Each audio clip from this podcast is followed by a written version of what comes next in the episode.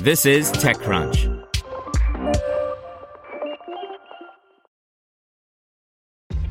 This episode is brought to you by ShipStation. You know, some things take a lot of work, like sending little robots to far off distant planets. And just as that's challenging, so too is running a successful e commerce business, especially when there's so much to do. So I want to introduce you all to ShipStation.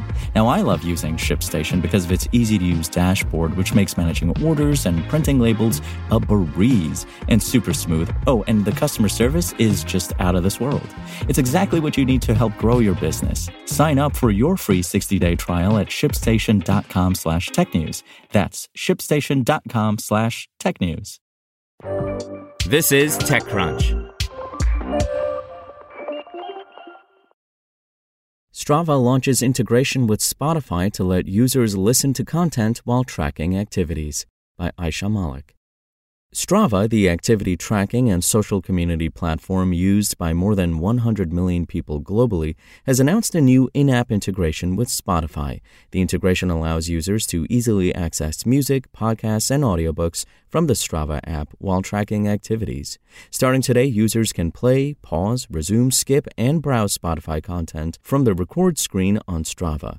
With this new integration, users will no longer have to switch between the two apps when adjusting the content that they're listening to. We're excited to partner with a global leader like Spotify to seamlessly integrate music and movement on the platform, said Mateo Ortega, Strava's vice president of connected partnerships, in an emailed statement. This new feature further solidifies Strava's position at the center of connected fitness and continues to demonstrate the power of the global community of active people on Strava.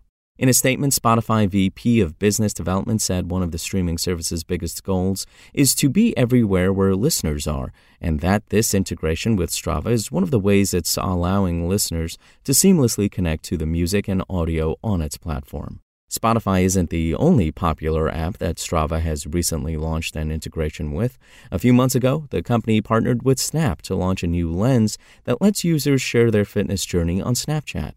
The Strava Activity Lens works by connecting directly to your Strava profile, giving you access to stats and activity maps from your recent workouts. Founded in 2009, Strava has made a name for itself as one of the leading activity tracking services. It's also a social network for fitness enthusiasts, as you can share your races and workouts with friends and followers on your Strava feed. You also can post photos, build communities, and leave kudos and comments on others' activities.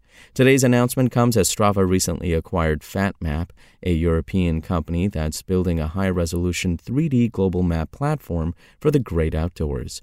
The ultimate long term goal for Strava is to integrate FatMap's core platform into Strava itself. Want to learn how you can make smarter decisions with your money? Well, I've got the podcast for you. I'm Sean Pyles, and I host NerdWallet's Smart Money Podcast.